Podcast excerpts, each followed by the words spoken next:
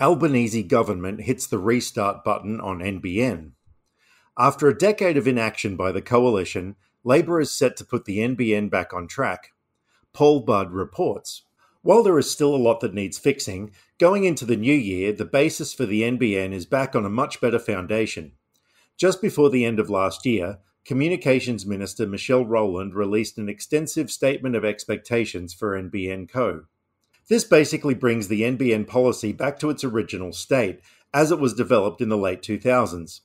At that stage, then Labor Minister for Broadband, Stephen Conroy, worked out a plan for the NBN together with the industry. Through various technical and strategic working groups, some 400 people were involved in that process. The overarching policy at that stage was to build an NBN that would benefit Australian society and the economy. The focus was on families, communities, and businesses. 94% of the population would be linked to a first class fibre to the home network. This would provide people across Australia in cities, towns, and most rural areas with the same level of quality broadband. Because the other 6% was a rather small group, alternative technologies such as fixed wireless and satellite access would be able to also deliver that level of quality to people in remote areas. With a change of government in 2010, the focus of the NBN dramatically changed. Rather than putting emphasis on the national benefits, the coalition government put the focus on maximising its investment in the NBN. Rarely during the 10 years in office was there a mention of the social and economic benefits. As with all infrastructure, it's not its intrinsic value that matters, but the enabling value. I don't think that I am overstating it by saying that the enabling value of the NBN already is in the hundreds of billions of dollars.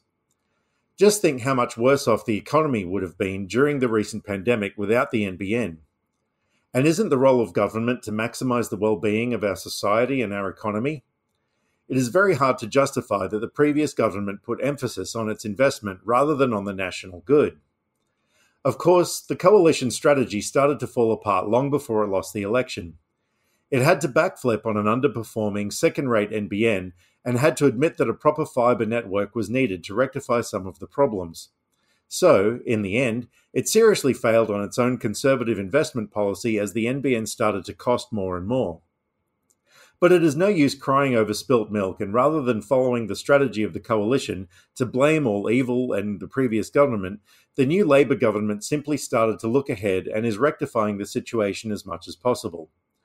This strategy included large investments for upgrades from fibre to the node to fibre to the home or curb being committed, an indirect write down of the NBN losses, and a statement of expectations bringing the policy back to where it started 15 years ago. From a political perspective, I believe that it is good for a country to have both progressive and conservative inputs. Wrecking policies is totally counterproductive.